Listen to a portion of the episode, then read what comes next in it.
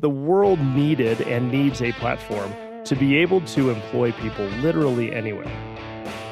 Who's to say that that individual doesn't live in Sri Lanka? They don't live in Togo. They don't live in London, right? The hardest part, and here's the thing, here's the next step on the journey and, and the evolution of this entire world is now we've got to figure out how best to find and engage those individuals. I'm the son of a nuclear physicist and a health educator. There's no business in my family. So when I started this thing, you know, the imposter syndrome was ringing loud. This is the Proco 360 podcast. I'm Dave Tabor, hosting Proco 360 because I love Colorado and I love getting to know Colorado's entrepreneurs. Today's episode features Ben Wright, founder, chairman, and CEO of Velocity Global. Velocity Global helps its clients grow by seamlessly connecting them with talent on one platform so they can easily expand and hire across global markets. Among its many recognitions, Velocity Global, started only eight years ago, has become a Colorado unicorn valued at over a billion dollars. It is an Inc. 500 company, and Ben was named a national finalist as EY Entrepreneur of the Year. Ben and I will be talking about Velocity Global's success and quite a bit about the evolution and trajectory of a distributed workforce. And Ben, there are four, I mentioned this before we started, there are four debated aspects of remote work that I really want to explore with you. So, you ready? I'm excited. Let's do this, Dave. Good. Yeah, we've been talking about this for months, and I'm glad we're together in the in the podcast studio. And uh, so, first thing, I, I know I gave a quick overview. You can probably give a better one. Oh man, you did a great job. Um, you did a great job. Born and raised in New Mexico, been living in Colorado now for a dozen years. Family goes back a long time.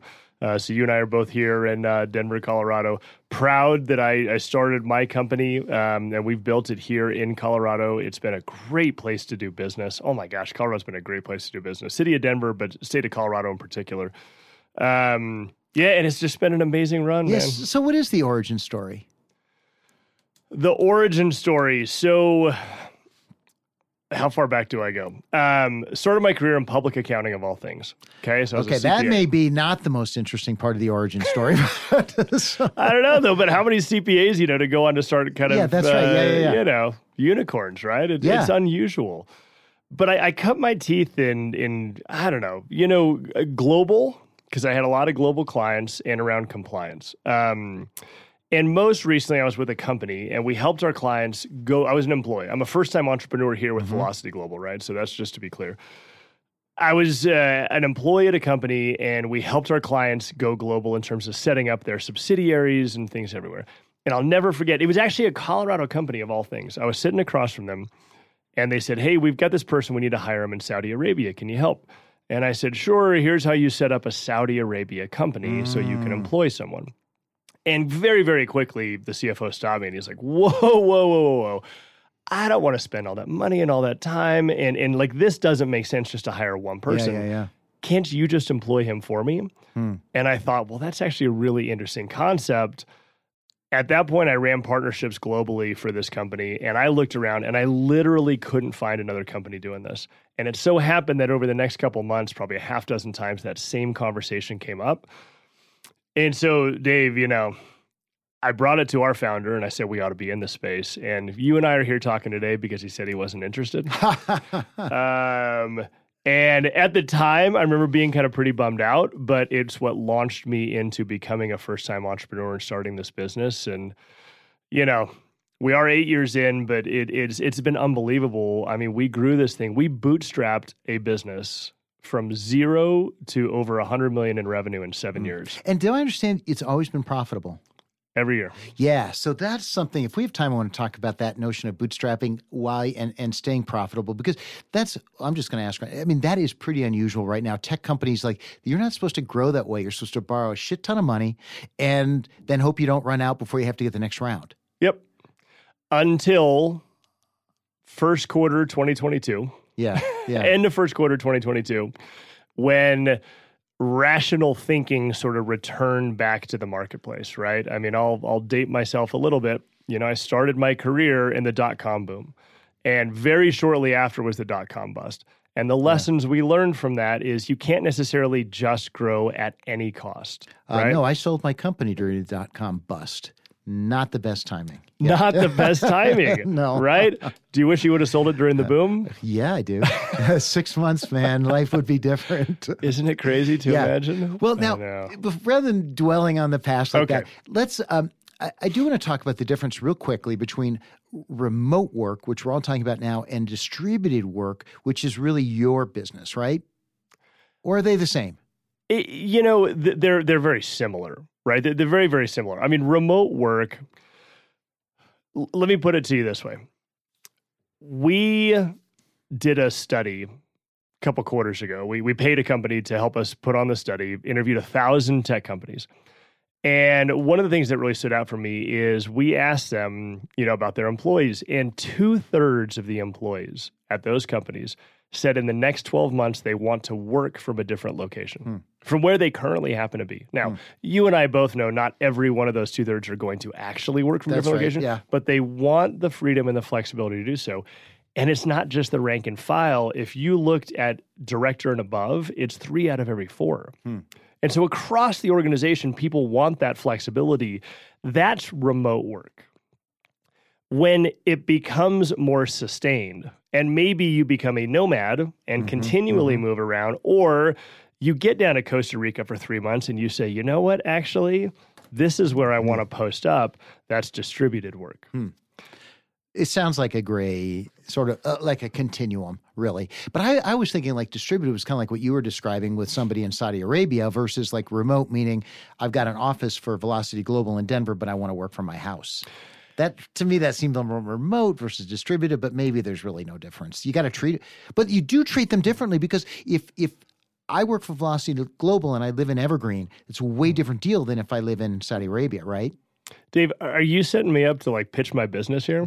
because like this is literally this is why we exist. Yeah. This is why in 7 years we grew to 9 figures of revenue because the world needs a platform.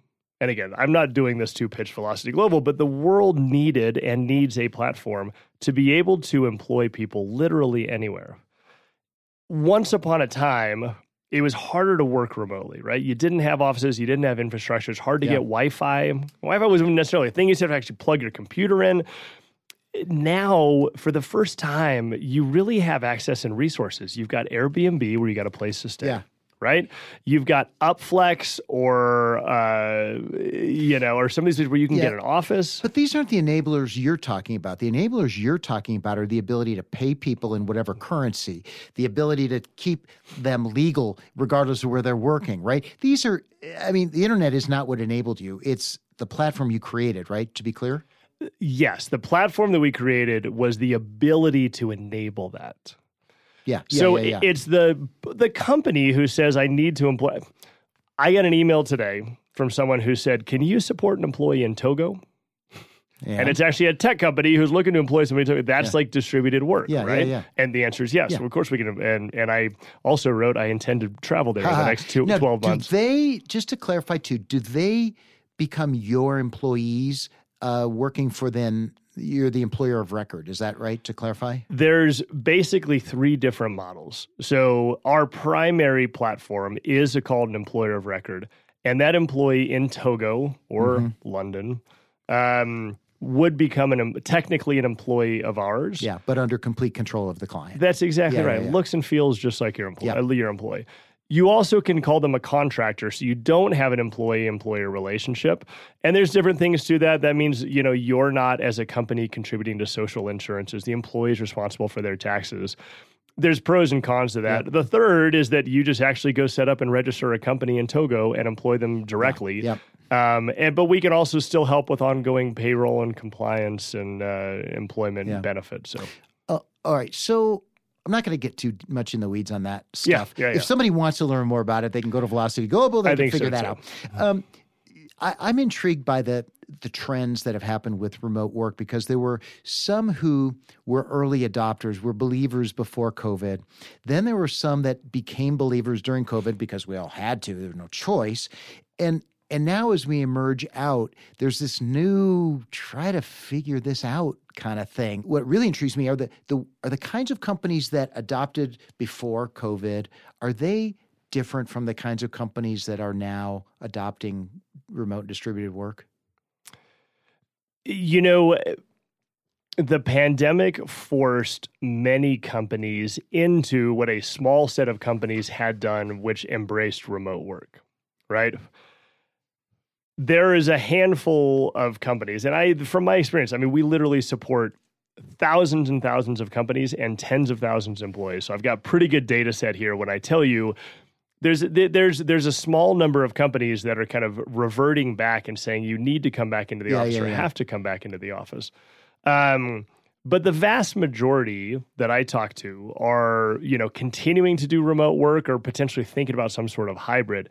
Everybody is saying, "I wonder where this is actually Huh. going to end I know. up." I speak Still. with CEOs every day, and it seems that everybody's sort of like trying to put their arms around a policy without making it hard and st- etched in stone where they have to backtrack, but they don't want to. It's really.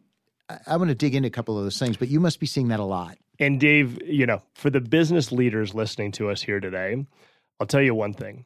I've had one instance, and literally one, one instance secondhand of where somebody told me there was an employee that wanted to come work for them, but when they found out they were remote or distributed or not fully in the office, they passed the offer.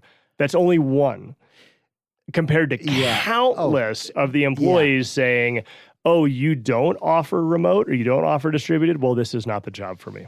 Yeah, I want to dig into that. Well, actually, before I move on, I was going to thank my sponsors, but you know, as we're talking about this to contextualize it, I think most of us, when we talk about distributed workforce, remote workforce, digital nomads, we're all thinking about tech, tech, tech, tech. Mm-hmm. Is there are, are there extensions outside of tech that we should that be aware of that you're seeing? I mean, are there construction industries? Are there, you know, manufacturing companies that are using remote and distributed workforce in ways that we're not thinking of?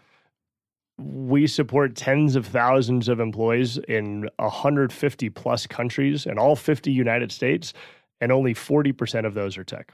Really? Yep. So it is the so- largest. It is the largest sector. But are they all tech workers in other industries? Like you could work for a manufacturing company and be a, uh, you know, do CAD. That's tech. So when we talk about outside the U.S. borders, and it's it's kind of different inside U.S. borders, but you know because the states themselves are hard enough to figure out. Yeah, yeah, yeah. But outside the U.S. borders, but pre-pandemic, the number one job that we supported was country expansion, business development, sales.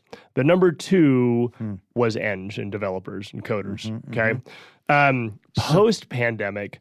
We're seeing it be just about anybody, hmm. right? It's literally just about anybody, particularly those companies that are saying, you know, we're going to allow you the opportunity to work anywhere. And companies across the rank and file are taking up that opportunity. That's interesting. Business development. That does make perfect sense because you want people wherever they are on the ground. But yeah, that's cool. Now we're entering into a difficult economic environment, right? I believe it's going to be a recession. Yeah. I've heard some people say they don't think so. I think Yeah, they're crazy. yeah. This is a recession. It's coming. Um, what once that realization really sets in, companies are going to take this remote and distributed work idea and they're going to actively start seeking employees in locations that are potentially more cost effective. Hmm. And it may even be that employee who says, I'll go work for you in Costa Rica at 70 cents on the dollar. And you say, fantastic, let's go do that. Wow, that's a very interesting thought provoking. But you know, I've I've actually um, I've heard of companies that were built, they located in low cost areas, and then were baffled. Actually, messed up their business model because they thought, "Oh, I'm going to go have a company in Grand Junction. I'm going to hire coders there, and it's going to be a lot less expensive." But now they're competing with Amazon for the same coders, even though they're living in Grand Junction. Yep.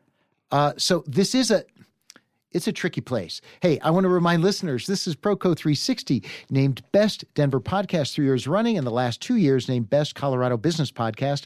I'm your host, Dave Tabor. This is the podcast featuring entrepreneurs who could be successful anywhere and choose Colorado. My guest today is Ben Wright of Velocity Global. Thanks to our sponsors, Kinsley Meetings. Steve Kinsley is Proco 360's longest running sponsor. And as in person meetings come back. Kinsley Meetings is a great resource you can count on. Give them a shout. Also, uh, VIA Technologies, they host Proco 360, a very data heavy site that Clint and the VIA team keep running smoothly. Finally, Colorado Biz Magazine, we're in partnering uh, to grow our audiences together, audience who share a love for Colorado business. So please go to Proco360.com and check out the sponsors.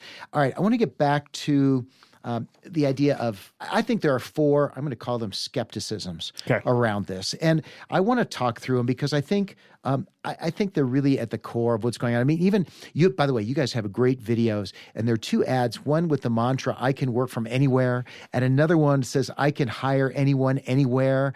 They're really compelling videos, and so there are these four skepticisms I want to explore. And the first one, I'm going to give you a little bit of a speech because I am fascinated by, by this book I'm reading by Ed Catmull, who's the co founder of Pixar. It's called Creativity Inc. Mm. And he talks about the amazing team dynamics when he gets a group together in a room called the Brain Trust and they dissect through their movies and all that kind of stuff. And it, it just strikes me that that would not work the same way remotely. So, throwing it out there, what's your take? I just hired a chief product officer um, and we are just about to wrap up uh, the hiring of a chief technology officer, um, a, a, a, a, new chief technology officer for the organization. They both happen to be, uh, assuming, you know, we'll know by the time this this air drops, right? um, but assuming the person joins, they're both actually going to be in the Bay Area. And the chief product officer, when she joined, she said, "How do you feel about me getting an office in San Francisco?" And that's exactly what she talked about. She said there are times where we need to come together. And for the record, we do have a headquarters here in Denver, Colorado. It's open. People just don't necessarily come in all that much, but they use it as a place for periodically, and particularly our engineering teams, to come in, whiteboard, do that. And I said, I'm all for it. The chief technology officers that I interviewed as well said the exact same thing. You know, there's times where it really helps to have people in. And I don't think it's just that. My chief revenue officer said, you know, when we have an SDR team, there is something that you just can't really replace of he, the the competition, the camaraderie of the, the team that's in there making the phone calls and learning off of one yeah. another. There are roles where that's really helpful. So, would you encourage your clients who are distributed to have quarterly, monthly, whatever periodic, would you say that's part of best practice of having a distributed workforce to have people in a room, the right people together, face to face from time to time? Unquestionably right? Unquestionably. And that's in my mind where like the hybrid concept comes in. You need to be able to have a landing place for people periodically to come together. We, as a company, um, partner with an organization called Upflex. It's it's fantastic. It's like WeWork, only way more flexible globally. And we actually pay for this service so that our employees hmm. anywhere in the world can go into a local office. Maybe you need to get out of the house because there's something happening today, or the babysitter, or the nanny, or whatever happens to be there, and you just need a place to go work. Um, or maybe you want to get your team together. So that part's really huge. Beyond that, actually, next week we have our annual company get together. And we bring the entire company globally into Denver, Colorado. We've been wow. doing this. How many people? We're getting close to a thousand. Yeah, that's a big expense. It's it's a, no uh, doubt it's a big expense. Yeah, yeah. And we were talking to our investors about this, right? Said, guys, listen, I understand that you know we're looking at ways to obviously remain lean, stay profitable as an organization but this is so critical to the culture of the company, right? This is not, yes, we get folks together and we have fun, but it's also literally just like spending time together. And that's when mm-hmm. teams on their own are getting breakout rooms and they're doing whiteboarding and they're doing strategy sessions. And it, it, it's all of that that comes together and it really adds to the overall culture of the company. Well, and that was my second point. My second category of skepticism was general overarching culture. And, you know, it's, I get it if you're bringing people together, but that's once a year. You know, are the, is this simply a trade off where you sacrifice a little bit of culture for a lot of flexibility? You laugh. I've been reflecting on if if I or we had started if I had started this company, um, I guess I'm the sole founder. Yeah, if yeah. I had started this company, purely distributed, would we have the culture that we have today? And in some ways, it kind of amazes mm. me. I literally had a conversation earlier today with one of my colleagues, and I said, What's, before we start, tell me one thing that's working really well. And she said, Culture. Culture. Um, and I, we are so focused on having a strong and positive culture as an organization, you know, transparency, equality, looking out for one another, you know, we have our values velocity, integrity, be bold, empowerment, service, right? right? Living those things every single day. I feel a lot of that was inculcated from in office time. And that now, you know, people who've been around here for a number of years are the culture yeah. carriers that continue to carry that on. I, I don't know the answer to that question. Uh-huh. What I can tell you is, in our case, the culture has continued to remain strong because of those culture carriers all right. So that brings to my third skepticism, which is newbie hires. You hear a lot of concern about newbie hires. You mentioned how the culture has carried on forward from when it started. And all. What do you do about newbie hires who are remote and distributed? We all still look to, as a human species, we all still look to one another for what is the social norms, what good looks like, and even if you're not in the office together, you're picking that up on phone calls, on Zooms, in emails, in Slacks. You're seeing and you're learning and you're picking up, you know, as long as you have some level of EQ. Yeah. You're picking up what good looks like. So this is one of the continued skepticisms because it has you do hear about, you know, people who are new at work who, you know, newly hired just aren't quite feeling it. You know, are, is that am I right to have that skepticism? Are some of your clients and are you helping them figure out ways to get people more integrated? Yes. It, it, it, you can't paint everyone with the same brush. I was in London earlier this year, seeing, you know, was there for work, was there for some meetings, and we got sent a note to the folks, hey, if you happen to be in London, yeah, yeah, yeah, it's unlike coming into the office, right? But if you happen yeah. to be in London, you want to go out to lunch, let's come get together. We had folks going to come in from all over. Cool. I had a colleague who was four weeks in, and someone had mentioned that we have an office uh, currently in London. And the reason we have an office in London is because if you're going to sponsor work permits for people in London, you're required to have an office space where they can send information, so on and so forth. And he goes, that's wonderful. I'm going to uh, start coming into the office. Where is it? And they said, here's where it is, but be aware, it's only enough seats for about four people, and people yeah. don't usually come in. And you could see him in his face, like, oh no, there's not a place for me to go. Yeah. But yet, for quite a few other people, right? Um, it, that's okay. And so it, it really depends. I, I don't think you can paint every single person with the same brush. We all are on different points and needs from a social spectrum, right? Extroverts, yeah. uh, introverts, ambiverts. And I just think it all really depends. All right. I'm going to let that one go. Um, as not fully resolved and yet, okay, we'll see. we'll see. I mean, it seems like, it seems like companies are making it work, you know? So, uh, even better than making it work, right? Even better than making it work. I mean, look what happened the last two years.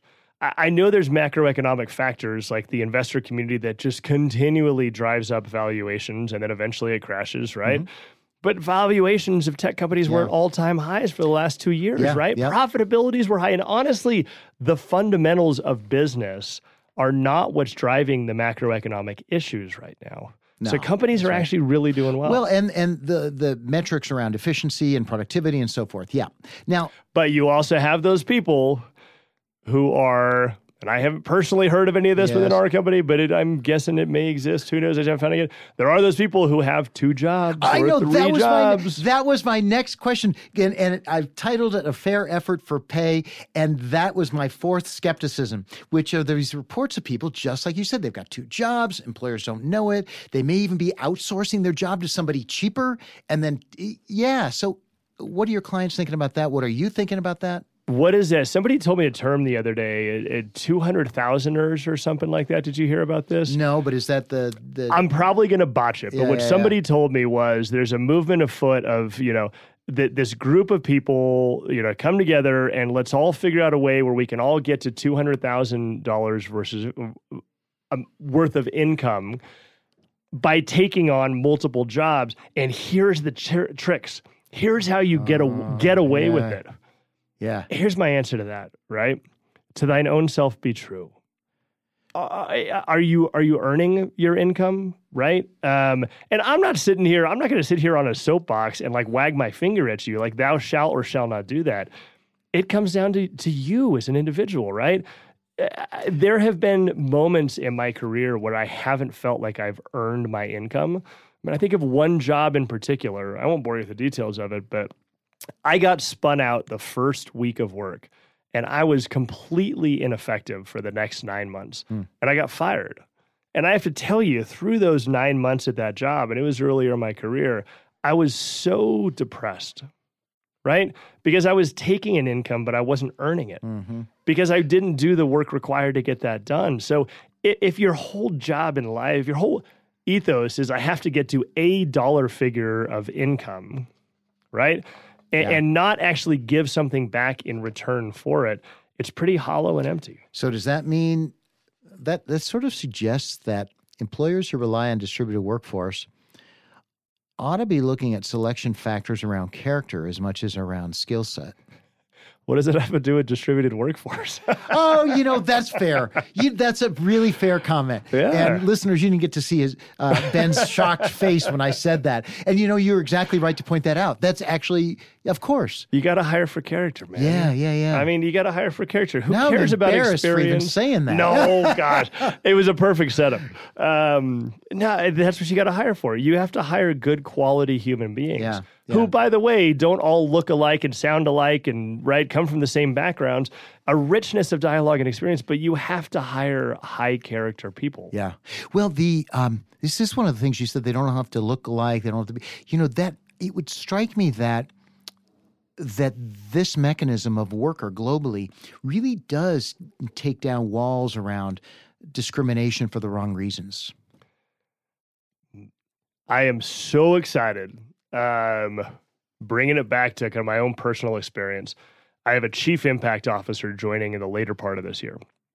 And she is amazing and dynamic. And when we started talking about what this platform, we're going to forget about Velocity Global, but just this plat, what this platform can do for access to people anywhere. You're telling me the very best software developer for this very next project lives in Mountain View right?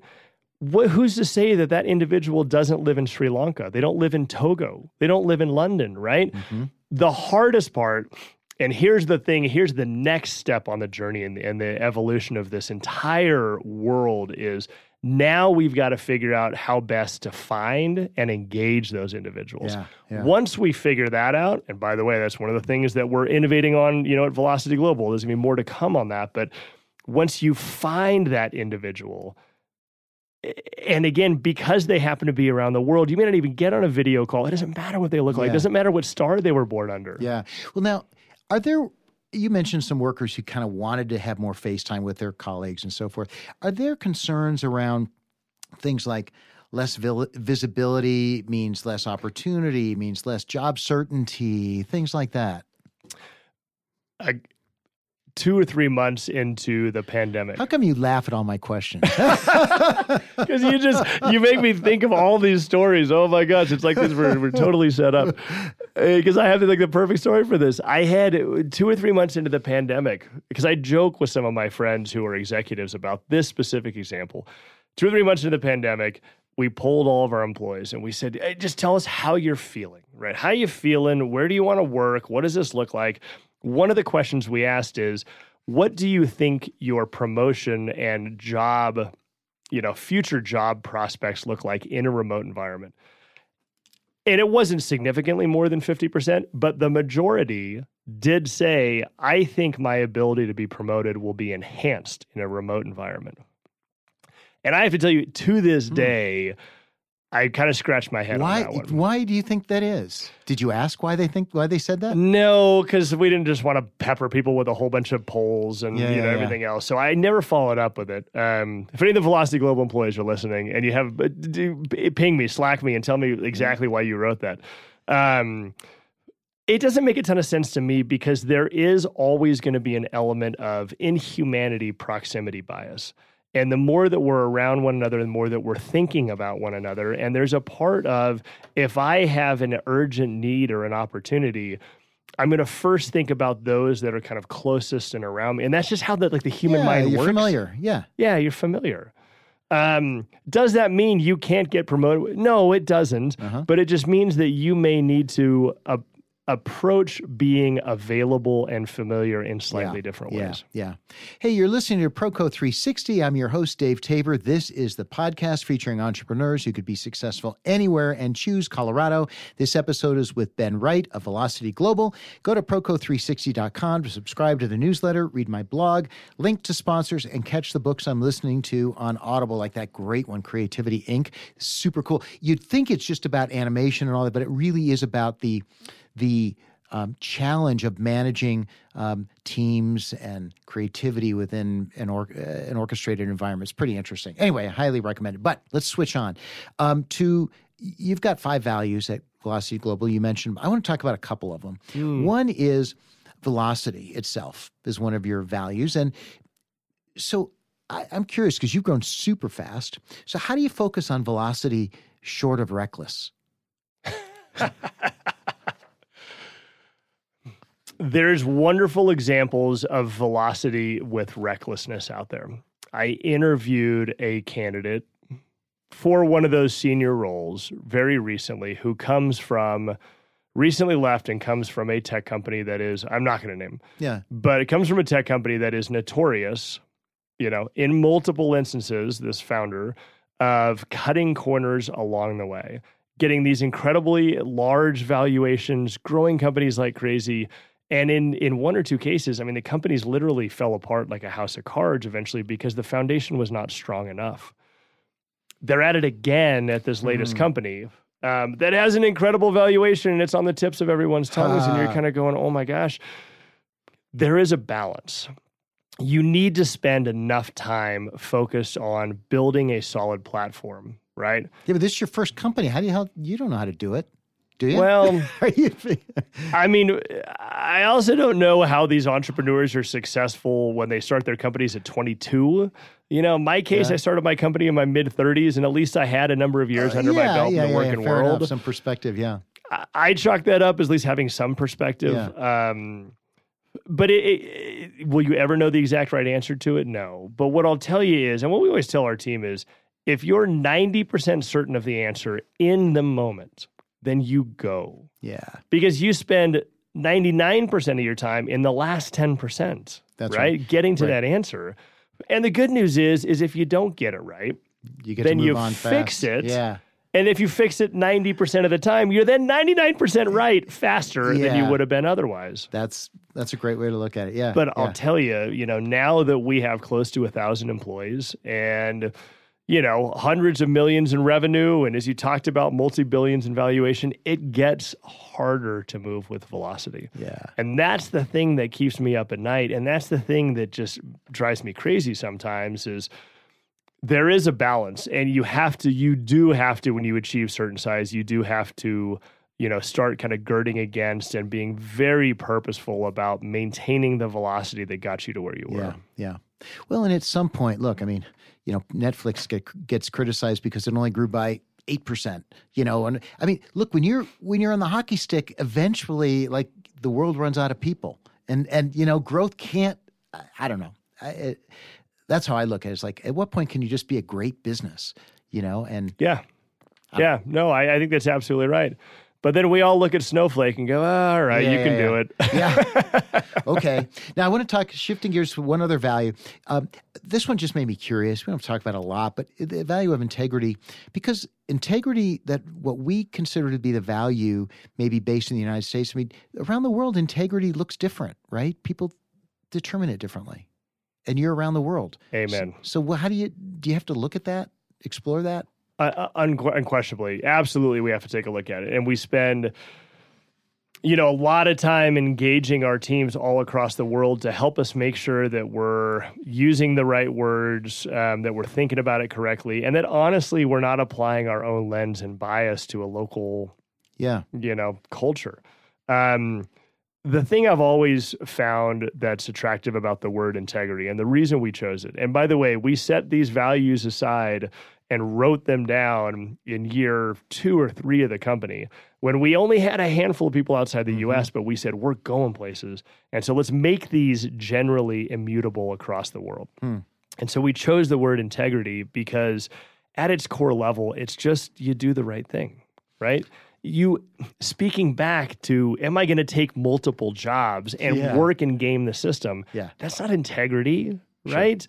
Um, you're actually going to get further at the end of the day if you don't cut corners. It's what I tell my kids all the time. I know you don't want to do this one thing right now, but if you cut this corner, you may cut corners elsewhere in your life, and you just have to trust me. If you do, if you put in the hard yards, if you do the right thing, yeah. it will all pay off at the end of the day.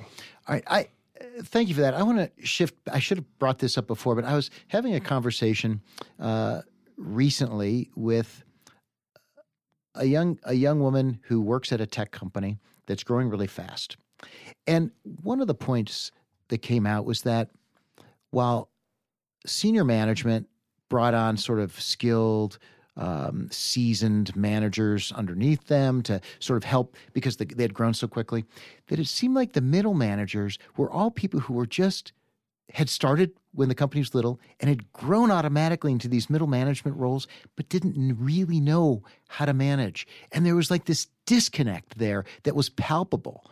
What do you what do you think of that? And have you experienced that at Velocity Global? Uh, we've experienced it in pockets. Um, uh, we've also not experienced it, right? I mean, we've had uh, situations. I, I, have senior people, very senior people, all the way up to executives who've been here from like early days of the company. And I have people from the outside. So, you know, we've had instances on both sides, and it's all about your ability to grow and scale yourself. It's really important. Again, it goes back to that EQ of watching and learning and seeing what good is you should never be promoted just because you've been around here for a long time. But like, a lot of fast growing companies, like they just that's that's just what happens. They just rise because they like no one to do it. It's true. And you do end up in certain cases with, you know, situations where people, you know, are just they're not at the right job grade. Yeah. Right. Mm. Um, was having a conversation earlier today uh, with with one of my leaders who was saying, you know, there's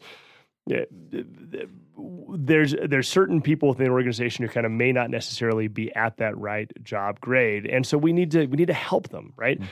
It's one of three things. It's either we're going to give you all the best coaching that we can, and we'll try to get you to yeah. the place where you yeah. currently sit, or you know we're going to have to help you yeah. change. Right? It, it seems like like my observation is just that these super fast growing companies, you know, are in such a flow that they'd probably be better off accepting the fact that they want to promote these young people and to help them to just take carve out enough time enough energy enough focus to help those people grow into the roles they want them to have yeah well but it happens across all levels it of the does. organization yeah, right yeah. look at some of the big flameouts at the founder level right we know some of them right where right. they get replaced you grow and you grow and you grow and you just become so utterly apparent we actually this is just a recent Glassdoor review of one of our competitors where it's like that's obvious that's what's happening over there, mm. right? It, that the the most senior level of the organization, they've just gotten to a place they're just out of their out of their element and yeah, out of their realm. Yeah. And and that's really hard when you're talking about at the founder level. Yeah. Did you I mean, you started from nothing. You'd never been an entrepreneur CEO before. Have you done things to personally develop to help you grow into the role you now have? Every day uh, literally every day. Um, and you know, I'm not perfect at it, and there's certain a whole lot of you know a whole lot of days when I when I, am learning and I'm stubbing my toe on stuff. Um, I have a good friend who said, you know, just because I haven't been here before doesn't mean I don't know what I'm doing. but and, it might. But it might. Yeah. And so what you have to do is you have to come into every single conversation with your ears wide open, right? You mm-hmm. can't automatically assume you're the smartest person in the room. You have to surround yourself with people who are going to give you candid feedback. Yeah. You need to listen to that candid feedback and then you need to actively seek out support. I have I've been working with a career coach Gloria Zamora, I'll call her out by name. Mm. She's been one of the most important things that's happened to me as a professional. Forget about this business, Velocity Global. She helped me on the journey to even take this leap into entrepreneurialism. And she has been with me every step mm. along the road of this eight year journey. She even works with my executive team, and we get together regularly. And she she mm-hmm. pushes me and she challenges me. That's great. It sounds like a super constructive thing in your life. Yeah, yeah. And I, I I'm guessing that it's helped you manage this the challenges of having a family and having work. I mean, somebody that can help you see things more genuinely. No doubt. You know, I knew when I started this thing, take that even a step further. I'm the son of a nuclear physicist and a health educator. There's no hmm. business in my family.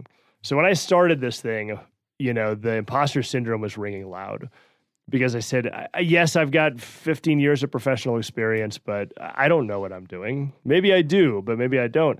So I knew I had to surround myself with really smart people. So I created an advisory board early, early days. Two of those people are still actually on my board of hmm. directors mm. today. But I also sought out an organization called YPO, which early days I wasn't big enough to be able to uh, to even apply for literally two months before I was big enough, I put on this whole effort. They somehow got, you know, managed to tell me yes. I applied as soon as I possibly could. I actually just got back from Iceland because I was with that oh, YPO group. Yeah. Yep.